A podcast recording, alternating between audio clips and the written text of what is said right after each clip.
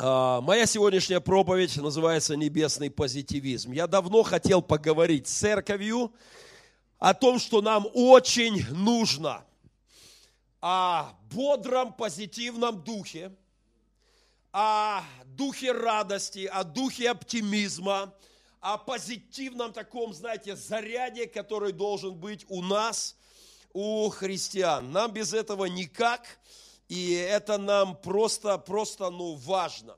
Знаете, жизнь такая штука, э, что э, вот нас обманывали, э, мы в каком-то смысле жертвы советского времени, нам внушали и материалисты, что дух бодрый внутри тебя зависит от качества окружающей тебя жизни. Это вбито в нас с детства. Вот будет у меня хорошие условия, будут у меня хорошие жилищные, будут у меня хорошие, там, не знаю, машины, хорошие зарплаты, тогда я повеселею, стану оптимистичной, улыбка расцветет на мне, и жизнь приведет. Это абсолютная брехня. Абсолютная ложь. Все как раз наоборот – нам вбивали в голову, что окружающая социальная среда влияет на твою внутреннюю жизнь. Христианство учит абсолютно противоположные вещи. Изнутри наружу расцветает жизнь. Из решений в твоем сердце, а, от а, внутренних твоих процессов начинает наводиться порядок внутри тебя и вокруг тебя преобразовываться жизнь. Счастье твоей семьи зависит не от квартиры, которую ты купишь, машины, дачи а, и зарплаты, пенсий. Счастье твоей семьи зависит от внутренних твоих решений. И именно отсюда оно проистекает и наполняет окружающих тебя людей и превращает твою жизнь в расцветающее а, дерево, посаженное у потоков вод, да? А, а, либо изнутри тебя вянет жизнь вокруг тебя. Внутри человека находится переключатель режима позитива или депрессии. А внутри, в твоем сердце, вот эта дверь, в которой либо позволит Бог наполнять тебя и жизнь Божья вокруг тебя, либо изнутри тебя будет разваливаться жизнь. Голливудские звезды, имеющие все необходимое для жизни, вешаются, вспарывают вены, делают золотые уколы, бросаются с крыш, спиваются, скалываются, а, потому что изнутри гниль и никакой блеск, никакой шарм внешний не может, не может тогда и изменить жизнь человека, сделать ее счастливой. И наоборот, простые люди, знающие Бога, живущие с небесным позитивом внутри себя, они а, благословение для тех, кто вокруг, а, и это благословение стекает в жизни других людей. Апостол Павел сидит в тюрьме и пишет послание, которое христиане назвали посланием радости. Радуйтесь Всегда говорю вам, радуйтесь. И Павел не пишет это, потому что, ну, хоть вы радуйтесь, мне тут в тюрьме тяжко. Хоть кто-нибудь радуйтесь, я тут в депрессии сижу. Павел сидит в тюрьме. Его жизнь идет к финишу. Он вышел на финишную прямую. Он идет на свой крест. Он идет на свои страдания, мучения и смерть. И он пишет наполненное радостью послание церкви. Христиане – это тот народ, который имеет привилегию жить в позитиве в любых обстоятельствах. Когда вокруг тебя все мрачно, когда проблемы на пути, ты можешь радоваться в Господе. Ты можешь в нем находить утешение и наполняться позитивом. Вчера, когда я готовился говорить об этом с на первом служении эту проповедь в Красноармейске. В Красноармейске день села, страшный праздник. Все село уже с утра готовилось пьянствовать. Уже завозили эти ящики с, пив, с выпивкой. Самогонщицы за неделю начали умножать производство и пятилетний план за два дня делать. И а, все село готовилось к жуткой попойке. Я рад, что мы в обед, я в обед оттуда исчез. Но, придя на, на это служение, я увидел фотографии, которые в клубе расставили прямо возле вот наше служение, и в клубе выставили фотографии. И одна из фотографий привлекла мое внимание и стала, как мне кажется, неплохой иллюстрацией к сегодняшней проповеди. На этой фотографии старые офицеры царских времен, потому что кое у кого еще кресты на груди. То есть это еще дореволюционная вот царская армия. И вы знаете, лица достаточно мрачные. Ну, фотография была в то, в то время э, делом новым, и очень лица какие-то настороженные. У одного прям совсем глаза перепуганные, такое, что сейчас его расстреляют из фотоаппарата. То есть это в новинку, это что-то неожиданное. Лица очень грустные. Кроме одного. Когда я посмотрел на этого парня, он единственный там улыбается. И вот еще кое-что. У него больше всех наград на груди. Там у кого-то есть крест и пару медалей, а у него вся грудь в крестах и медалях. Я подумал, какая интересная история. Он единственный оптимист, он единственный наполнен каким-то позитивом. И странно, я обратил внимание, что у него три креста, ни у кого нет, два ни у кого нет. У него три креста и две медали. Вся грудь в орденах. И я подумал, это хорошая иллюстрация. Я тут же это сфоткал и успел вставить в проповедь уже в Демьяновке и для вас. Обычно мы думаем, что он такой радостный, потому что у него грудь в крестах. Но правда жизни говорит, что тот, кто радостный, тот, кто бодрый духом, тот и кресты зарабатывает на грудь скорее других. Тот смелее идет в бой, у него больше оптимизма, у него больше веры в победу, у него больше позитива, и он чаще других а, оказывается победителем в каких-то историях. По-разному люди видят мир. Конечно же ему улыбаться, вся грудь в крестах. Может быть, думают кто-то. Но жизнь показывает, что человек бодрого, позитивного духа, человек, который говорит, а мы все равно сделаем это, он чаще других идет в сражение и выигрывает их. Он говорит, мы сделаем то, на что другие не решаются. И это происходит. Небесный позитив помогает людям во внутренних сражениях, в битвах за свою семью и в сражениях за, в своем обществе за других людей. Иисус сказал ему, если сколько-нибудь можешь веровать, Марка 9:23 открываем. Если сколько-нибудь можешь веровать, все возможно верующему. Совершенно потрясающая вещь. А, там не сказано все возможно мужику в метр восемьдесят ростом с объемом бицепса, там, не знаю, соответствующим. Здесь сказано все возможно тому, кто верит, кто доверяет Богу. Писание говорит нам, а, Господи, Ты сотворил небо и землю великою силою Твоей, простертую мышцею.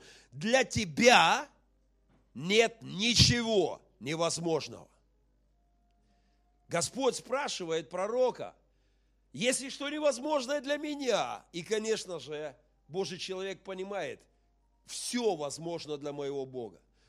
Христианская вера упование на Создателя дает тебе возможность перешагивать границу возможного для тебя, очень маленькую границу. Человек – слабое, немощное существо.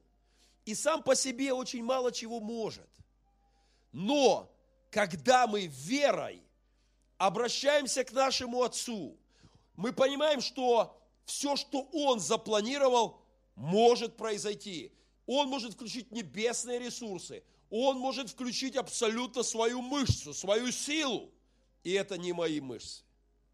При всей солидности.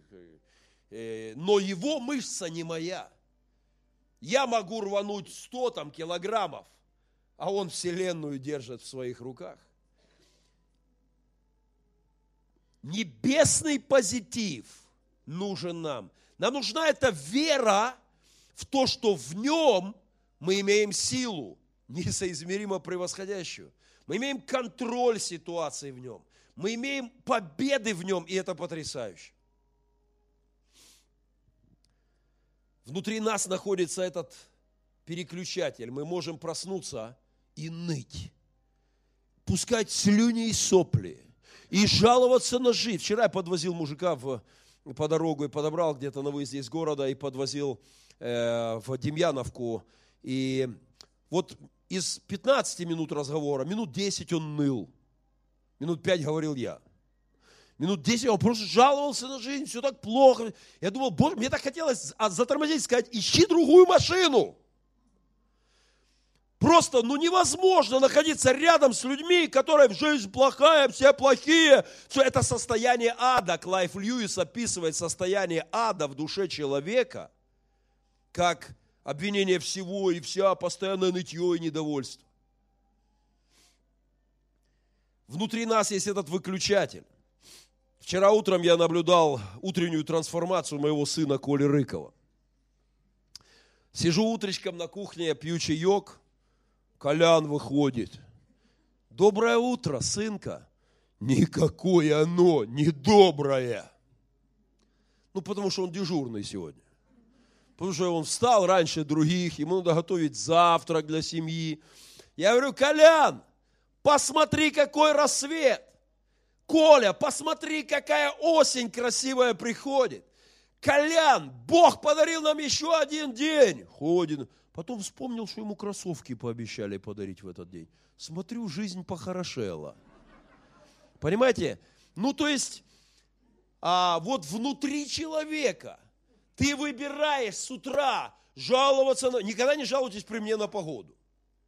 Погода всегда прекрасная. У природы нет плохой погоды. Дождик, аллилуйя, снег, классно, осень, чудесно, ветер, вау, я люблю ветер, солнышко светит, классно. При, всегда, при, не, вот знаете, все, погода плохая, все время плохая погода у нас. Нам все, никогда не уходи, что нам жарко, то нам холодно, то нам сыро, то нам мерзнем. При, ну, то есть ты внутри можешь поблагодарить Бога за снег или вот замело. Ты внутри себя решаешь, поблагодарить Бога за новый день или взроптать. Это внутри тебя выключатель. Вера должна помогать тебе включить позитив. С утра, Господь, Ты дал мне еще один день. Я проживу его для Тебя и для людей. Я буду творить добро. Я буду служить Тебе и людям. Я просто благодарю Тебя за еще один день. Даже когда это будет последний день на белом свете, мы имеем право на небесный оптимизм. Для Боже, какой замечательный последний день в моей жизни. Господь, сегодня откроется занавес. Я зайду в мир, который Ты во Вселенную. Боже, какой потрясающий день. Вы понимаете, у нас есть все основания для оптимизма. У неверующих нет. Действительно, им стоит роптать на каждый день и жаловаться, что смерть могила идет, сырая могила и небытие. А к нам идет бытие. Небесное бытие. Вечное царство. Невидимый мир, который несоизмеримо прекраснее того, что мы видим, хотя мы восхищаемся тем, что мы видим.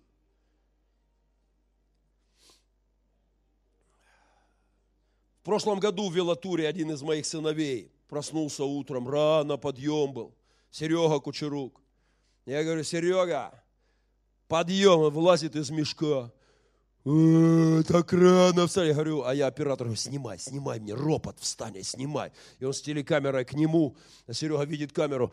Я тебе сказал, камеру в туалете найдешь. Он на меня так робко, говорю, снимай, классный кадр, ропот, давай. И он ходит вокруг него, снимает, он, что не понял? Я камеру найдешь, найдешь в туалете. Я говорю, снимай. А когда монтировался фильм, режиссер сказал, вау, это классно, давайте, нам это надо. И они вставили это в фильм, его ропоту. Через 10 минут все было прекрасно. Просто нужно было включиться. Включиться в режим благодарения Богу с утра. Включить вот небесный оптимизм. Друзья, мы мечтаем о пяти тысячах спасенных.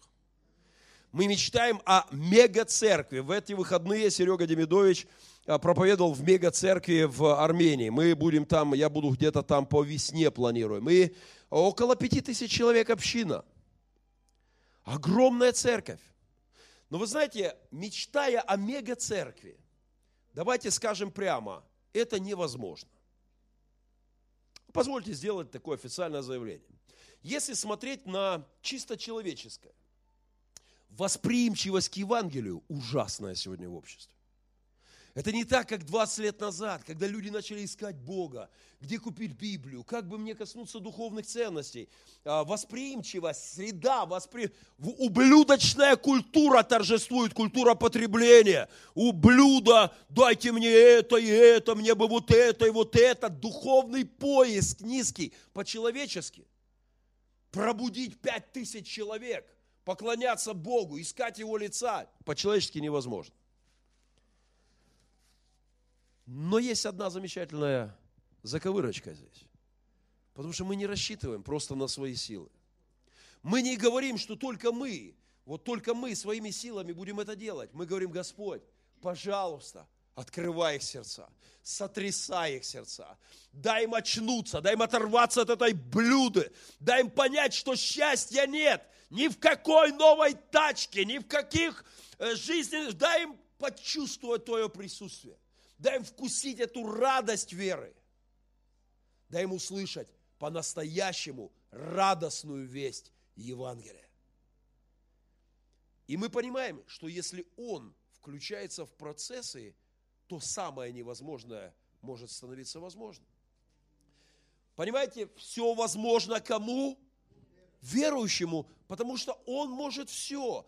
И, и я с ним, в нем могу, имею основания для оптимизма. Если я только рассчитываю на себя, ну, сказать, а нет, ну что, какая пять тысяч, какое новое здание? Да нам вот это как-то вот это бы содержать, вот это бы дожить бы как-то, сохранить бы паству, хоть бы кто вот это до Царства Небесное дойдем хоть как-нибудь, хоть кто-нибудь. Понимаете, но мы не, нам нужны оптимисты, небесные позитивисты. Церковь должна быть наполнена людьми, как верой, людьми, которые говорят, мы доверяем, Боже, Ты сделаешь, мы с Тобой идем, мы будем пробовать, мы будем делать нестандартные вещи, экспериментировать, тестировать, двигаться вперед и видеть больше и больше спасенных людей. Понимаете, нам нужен этот позитивизм во всем. Во всем. Много раз я слышал от людей фразу «невозможно». Невозможно очистить город от беспризорных. Я считаю, мне невозможно остановить этот шквал беспризорников. И мне тоже так казалось. Но мы пахали, мы ездили в подвалы, мы не спали ночами, мы вытаскивали, мыли, раны их забинтовывали, кого-то хоронили, кого-то откачивали. И город без беспризорников. И мы так рады, когда нам какого-нибудь одного кадра привезут, мы говорим, аллилуйя, и еще есть кому послужить. На днях привезли кадр, я уезжал на три дня, дал ему указание, говорю, на три дня задача. Отучиться от трех матов, из большого э, запаса у него, и выучить первые в жизни три буквы, пацану лет 14-15. Первые три буквы. Нашли такого это, а, пятиконтропа нашего здесь. И служим теперь. Мы были довольны. Но это было нормой. Нормой. Невозможно остановить продажу трамадола в городе, который на каждом углу и объявления. Кто не помнит, мы в мэрию отнесли объявление висело. Трамадол оптовый в розницу и номера телефонов. Сорвали, отнесли в мэрию. Смотри, до какой степени оборзели. Но мы добились перемен. Мы действовали, напрягались и добились перемен. Невозможно в селе Червоное купить дом и сделать дом семейного типа. Я просто, вся церковь должна приехать и переночевать у, у, у тети Оли и дядь Сани в Орлином гнезде. Кто там не был, вы поедьте посмотрите, это же дворец с видом на море. Пацанва, бывшая басота, живет в доме. Американцы приезжают, они все... У них такой дом, знаете, как называется? One million dollar view. Вид на миллион долларов. И мы купили этот дом, мы купили второй дом, мы купили третий дом, четвертый, пятый, шестой, седьмой, восьмой. Я все время уже пересчитываю, чтобы не сбиться. И мы построим там десятки классных семейных детских домов. И сотни бывших сирот получат отцов и матерей, хорошие комнатки, игрушечки, папку, мамку, нормальную человеческую жизнь. Мы сделаем это, хотя, хотя это невозможно. Но нам нужен небесный оптимизм. Нам нужен небесный позитив. Нам нужно понимать, что невозможно человеком, возможно Богу. Психолог, один известный психолог открыл в 20 веке феномен приобретенной беспомощности. Вот он говорит о том, что люди часто очень похожи на эту, помните, история про слона. Когда слона в детстве привязывают огромной цепью, он растет, он дергался, ничего не получается. И он здоровеет, растет, набирается мощи, а его садят уже просто на обычную веревочку а потом его водят на веревочке, и он уже не рыпается, и он уже не дергается. Его приучили, что это невозможно. И великая сила мощного животного находится в рамках его маловерия, его жизненный опыт. Говорит, я беспомощное, жалкое существо. А он слон, он может раскидать всех вокруг, разрушить все и утопать в джунгли. А он думает, что он собачка на привозе. Так бывает с людьми сплошь и рядом. Но этот же психолог, который показывал это, он говорит, внутри человека есть вот это. Ты можешь решить. И вот что он говорит, что не все люди, не все звери и не все люди поддаются этому. И есть те, кого как бы не привязывали, он будет вновь пробовать, и опять пробовать, и опять пробовать, и снова пробовать, и никогда не смириться, пока не добьется результата. Верующие люди не должны сдаваться. Верующие люди должны быть оптимистами. Христиане могут полагаться на нашего Создателя и Спасителя и иметь этот позитив. Мне говорили, невозможно. Боже мой, как я люблю эту схему приют Бочки, приют 11, скалы Пастухова, Седловина, вершина Европы, где я валялся и молился от счастья, еле живой дойдя туда. Мне говорили, невозможно с подростками взойти на вершину Европы, невозможно, мы сделали это. Мне говорил это председатель Ассоциации альпинистов Донбасса. Он говорил, это невозможно. С подростками нет. А вы, говорит, альпинист опытный. Я говорю, ну как вам сказать? Ну, Шлаковая гора, максимальная была моя высота в детстве. Говорит, да нет, это невозможно, но мы были там. А через год мы покорили вершину Арарата, а потом вершину самого опасного высокого вулкана в США. А потом к нам приехал, после второй же вершины к нам приехал этот председатель ассоциации альпинистов. И говорит, слушай, я хочу с вами дружить. Я ничего себе вы даете. Я такого не слышал, чтобы подростки, пятитысячники штурмовали, щелкали, как орешки. Невозможное становится возможным. Когда мы заговорили о велотуре, до Киева доехать на великах, да ну вы что, смеетесь? С кем? С детьми? Да ну, на самом деле, ну что вы. Но мы уже не у Киева, мы уже у Байкала. И на этой неделе я утвердил маршрут следующего года до Владивостока. И мы проедем вокруг земного шара. И мы увидим, как тысячи детей будут в семьях. И невозможное становится возможным. Почему мы можем это сделать? Потому что мы не соглашаемся быть пессимистами. Мы говорим, у нас всемогущий Отец, и то, что для нас невозможно, с Ним возможно. Все возможно верующему. С Ним я пойду, Его ресурсы включатся, Он сделает чудеса, невозможное станет возможным.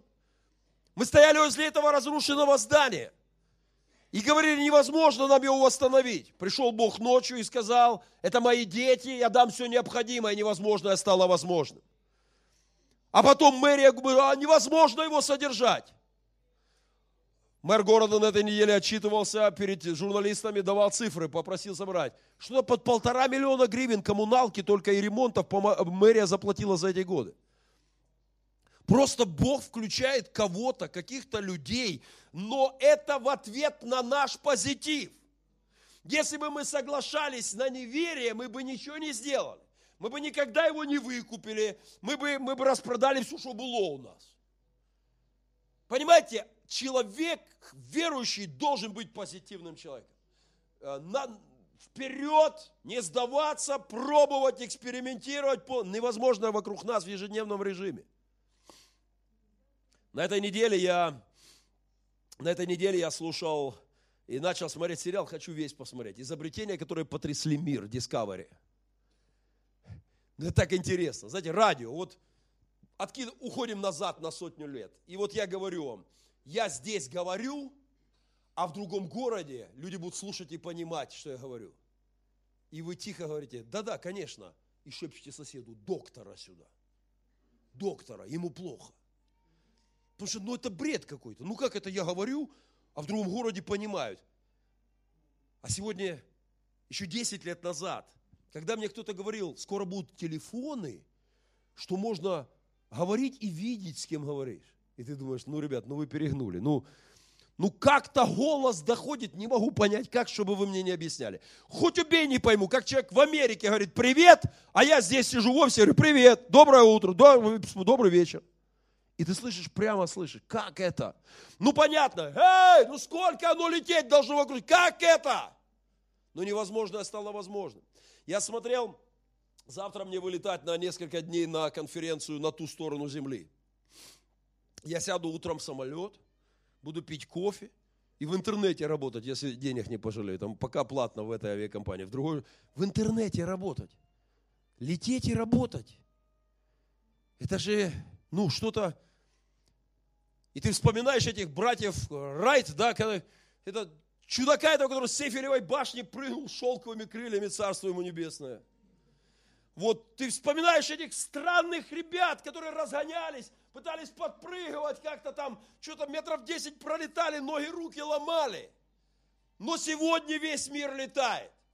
Тысячи, тысячи самолетов, миллионы людей сейчас прямо в небе куда-то добираются. Невозможное окружает нас в ежедневном режиме. Уже непонятны новому поколению слова песни Пугачевой. Я как-то попал, эта песня это «А, «Ты так захочешь теплоты, это полюбившийся когда что переждать не сможешь ты. Трех человек у автомата. Молодежь, у какого автомата? Че, что ты ждешь у автомата трех человек? Ничего. Они могут врубиться. Ты говоришь, у телефонного автомата, которому нужно было стоять в очереди, бросать две копеечки, желательно на веревочку. Не могут они понять уже, о чем идет речь, понимаете? Не могут. Какого автомата? Что за песня идиотская? Понимаете, а просто, просто невозможное стало возможным. Телефон у каждого в руке. А все то, что творится сейчас, машины. Когда Генри Форд говорил, мы построим машины, которые, мы будем тысячи машин производить. Тысячи. Люди смогут ездить на машинах, перемещаться намного быстрее. И все говорят, ну что вы, вы имеете в виду вот ту вот колымагу, которая на, пар, на паровой бочке что-то там едет, пищит, трещит. Ну, одну можно, ну зачем таких тысячи? Но сегодня, сегодня люди пользуются во всем мире транспортом. Чудаки, оптимисты, позитивисты э, идут, пробуют. Помните 20 тысяч лье под водой? Жюль Верн, фантаст. Сегодня не всплывая, подводные лодки обходят вокруг земного шара по океанским шельфам. Особенно меня позабавило в том, что я увидел вот эти маленькие вещи, знаете, пылесос. Вот хлопец изобретал пылесос. Какую-то там тряпку в виде фильтра, она разрывалась, у него вся морда в пыли. Но он продолжал делать, пробовал, тестировал. Друзья, наш негативный опыт не должен держать нам в плену, нас в плену. Негативный опыт – это ступеньки вверх. Пробуем дальше. а, не сдаемся, наполняемся оптимизмом, идем дальше, не останавливаемся. Сколько трагедий в истории мировых изобретений, когда люди прошли 20 ступенек, остался один шаг. А они говорят, да не, ничего у нас не выйдет. И кто-то делает этот шаг, и все получается.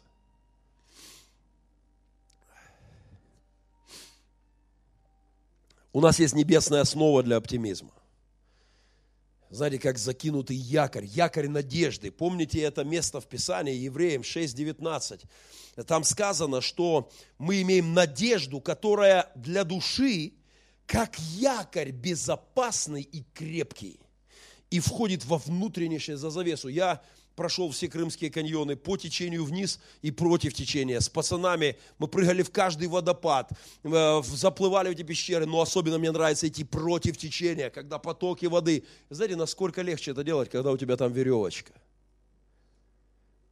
Тяжело идти против потока воды без подкрепления. Но когда сверху сброшена веревка, даже тонны воды, лупасящие тебя, но ты можешь цепляться и идти. Верующие люди – имеют якорь, надежду, упование на Бога, на Его поддержку, Его силу, мы обязаны быть оптимистами по жизни. Христиане должны удивлять своим оптимизмом. Друзья, улыбайтесь. Мы все время плачемся, что мы не улыбчивая культура, но откуда, как не с церкви, начнутся перемены? Мы правда не улыбчивые. Я все время говорю, Слава Пешко, улыбайся. Ну, кто понимает, о чем я, да? Слава даже когда улыбается, напряженно смотрится. Но когда он не улыбается, у всех ощущение, что он сейчас глотки поперерезает. Ну, просто такая вот у него, ну, э, кличка Чечен. Понимаете? Ну, как бы, я говорю, Слава, улыбайся, когда, особенно когда рядом иностранцы. И он, кстати, научился. Сейчас я все чаще вижу Славу, Славу с обаятельнейшей улыбкой. А, понимаете, мы не улыбчивая культура. Потому что духовно нам нужно научиться. Оптимизма побольше, позитива побольше. Много раз попадал в эти забавные ситуации, знаете, там в Европе, в Америке. Там стоишь, фотографируешься, кто-то идет там в кадр тебе и пошел. У нас вот ты че там, сразу разборка. А людям весело, все посмеются. Понимаете, веселость, атмосфера культуры, веселая, позитивный настрой – нам это нужно, но откуда, как не с церкви, это должно начаться? Я подобрал несколько кадров о позитивизме. Вот это мне нравится. Притушите свет. Во всем нужно видеть позитив. Э, судя по всему, это какой-то э, э, забастовка, и его, вероятно, полиция арестовала и куда-нибудь несет в участок. И он кайфует, понимаете? А что меня в какой-то веке на руках меня поносит? Он просто он, у него такое довольное лицо. Это очень известный кадр, он прошелся по всему миру. Понимаете, ну класс, а когда бы меня на руках поносили?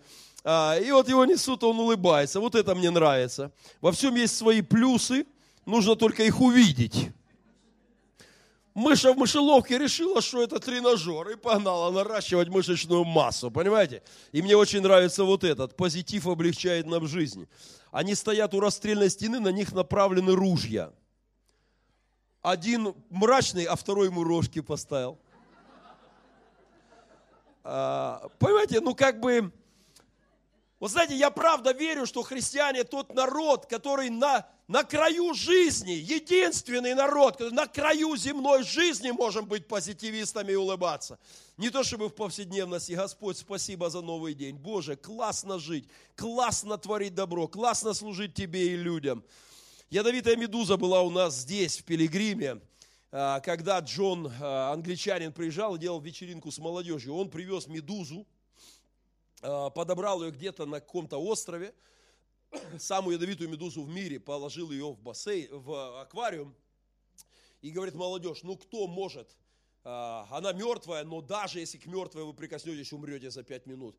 Кто может достать, кто рискнет, кто дерзать будет, достать из э, аквариума что-то там другое, ну вот попробуй, я не, детали не знаю. И, и вот что происходит. Молодежь в ужасе, смотрит на эту медузу, боясь даже приблизиться к этому. И вот кто-то там все-таки нашелся, что-то там достал, а потом Джон подошел, взял эту штуку, достал и говорит, а никакая это не медуза, это кусок резины, я про вам сбрехал. Но вы, говорит, все до единого – просто были в страхе, у вас вот здесь была рамка, которой нет. Ее нет. Она у вас в мозгах. И вот так сплошь и рядом в нашей жизни. Иллюзия страха, назвал свою книгу один из политиков в Украине. Иллюзия страха. Когда-то давно, когда я только начинал пасторское служение, и передо мной стояли большие вызовы. И это были непростые шаги, непростые решения. Это были первые угрозы моей жизни. Не вдаваясь в подробности, но там один Крутько в городе издевался просто над, над девчиной, на, э, и мы забрали ее. И когда, и это были угрозы. И первый раз мне пастору сказали, да тебе хату взорвут.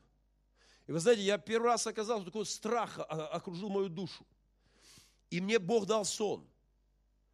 А, коридор.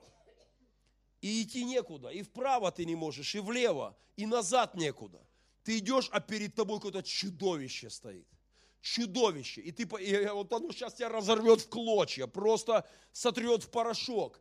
И я от страха поднимаю руку, чтобы как-то защититься, а чудовище брык и упало. Упало.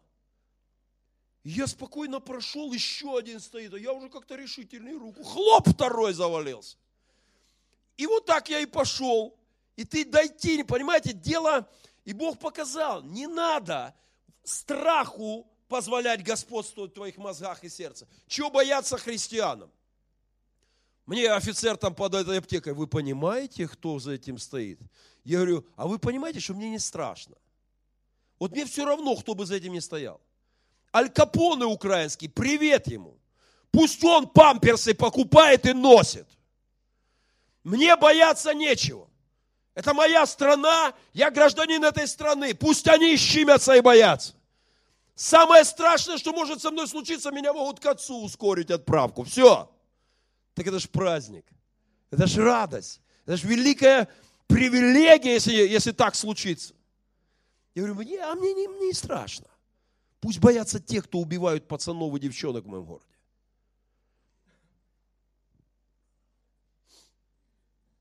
Шмель нарушает все законы аэродинамики своим полетом. Все.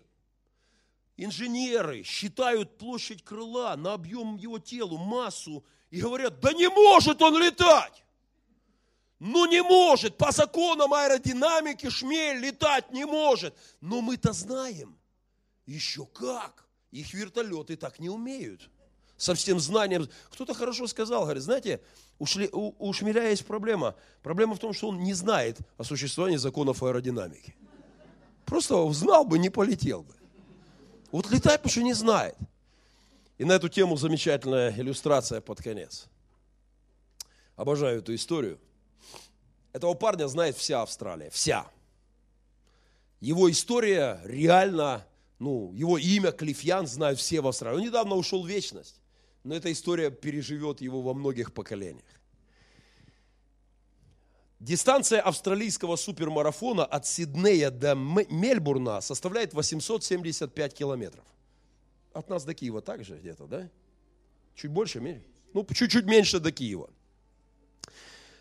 пробежать это занимает больше пяти дней от старта до финиша. Вот пять суток бежать. В забеге обычно участвуют легкоатлеты мирового класса. Их специально тренируют для этого события. В своем большинстве атлеты не старше 30 лет. То есть самый такой рассвет сил. И их спонсируют крупные спортивные мировые бренды. Ну там Adidas, Reebok, Nike, и тренируются. И вот он марафон. В 1983 году многие были в недоумении, когда в день забега на старте появился 61-летний Клифф Янг. Сначала все думали, что он пришел посмотреть на старт забега, так как был одет он не как все спортсмены. Никаких найков, адидасов. В рабочий комбинзон и галоши поверх ботинок. Рисуйте себе эту картину. Появляется мужичок такой. 61 год, дедулечка зашел. Но когда Клифф подошел к столу, чтобы получить номер участника забега, то все поняли, что он намерен бежать со всеми. Когда Клифф получил номер 64 и встал на линии с другими атлетами, съемочная бригада, делавшая репортаж с места старта, решила взять у него небольшое интервью. На Клиффа Янга навели камеру и спросили, привет, Ты кто такой и что здесь делаешь? Я Клифф Янг. Мы разводим овец на большом пастбище недалеко от Мельбурна. Ты действительно будешь участвовать в этом забеге? Да. А у тебя есть спонсор, какая-то компания, которая стоит за тобой? Нет. Тогда ты не сможешь добежать. Да не, я смогу. Я вырос на ферме, где мы не могли позволить себе лошадей или машину до самого последнего времени. Только 4 года назад я купил машину.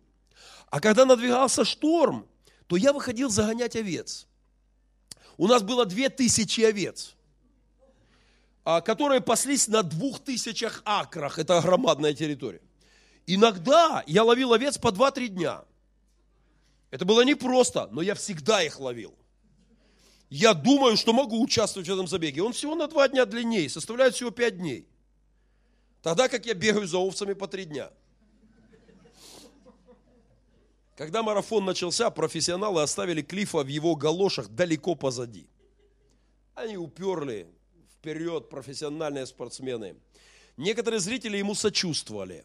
Некоторые смеялись над ним, так как он даже не смог правильно стартовать. Он не понял, как это все делается. По телевизору люди наблюдали за Клифом, многие переживали и молились за него, чтобы он не умер в пути. А вот теперь самое интересное. Каждый профессионал знал, что для завершения дистанции потребуется порядка пяти суток, и для того, чтобы ее успешно пройти, нужно минимум 18 часов бежать и хотя бы 6 часов спать. Клифф Янг не знал, что нужно спать.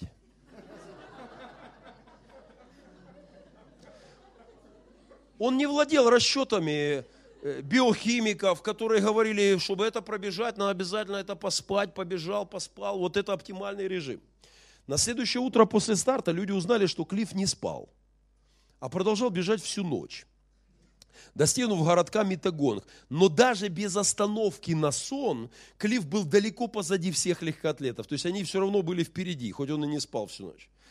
Хотя и пробежал, продолжал бежать, приветствовать людей, стоящих вдоль трассы. С каждой ночью он приближался к лидерам забега. Сокращал отрыв. А в последнюю ночь Клифф обошел всех атлетов мирового класса. К утру последнего дня он был далеко впереди всех. Клифф не только пробежал супермарафон в 61 год, не умерев на дистанции, но выиграл его, побив рекорд забега на 9 часов – и стал национальным героем Австралии. Одна пустяковая проблема. Он просто не знал, что надо спать. Знаете, так и хочется сказать, блаженные не знающие. Но правильнее сказать, блаженные, верующие. Блаженные, уповающие на Божью силу, на сверхъестественную поддержку. Мы можем с Ним делать невозможное возможным, самое невозможное и самое оптимистичное событие в мире стряслось на Голговском кресте. Невозможно. Бог явился во плоти, оправдал человека, простил грехи, расплатился по счетам. Это самый большой опыт, самый большой повод для оптимизма. Когда мы думаем о Голгофе, когда мы думаем о том, что Христос простил нас. Мы понимаем, что мы не одни во Вселенной. Мы понимаем, что нам не страшна смерть. Мы понимаем, что нам прощены грехи. И наша вера дает нам повод для колоссального позитивизма небесного порядка. Мы выйдем из этого зала через несколько минут – пойдем в свои дела, заботы, хлопоты в семьи. Господи, как нам нужен небесный позитив всем. Включайте этот режим внутри себя. Включайте веру, включайте радость, включайте любовь. Любите людей, друзей и врагов. Благословляйте проклинающих нас. Любите ненавидящих нас. Все эти фразы наполнены неземным – небесным позитивизмом. Все эти христианские святые требования, они исходят из опоры на небо. И мы можем идти в невозможное. И мы можем идти против течения. И мы можем не бояться, когда все боятся. И мы можем не грустить, когда все грустят. И мы можем надеяться, когда все от безнадеги и от ожидания бедствий, грядущих на Вселенную, сгибаются и раздавлены. Христиане – это позитивный народ, позитивной страны, небесной страны. И у нас есть для этого абсолютно все основания. Все возможно верующему. Церковь добрых перемен – это собрание позитивно настроенных, доверяющих Богу, ожидающих Его вмешательства, пробующих, экспериментирующих, стирающих пыль от этой тряпки, прорвавшейся с пылесоса, или поднимающейся с царапинами после того, как опять не сработало, и мы не впадаем в депрессию, не сработало первый и второй раз, дергающими эту цепь, пока не порвем, разрывающими все зависимости, живущими в свободе, а, в Божьей радости, в Божьем оптимизме. И с этим оптимизмом, входящие в вечность, давайте встанем в молитве.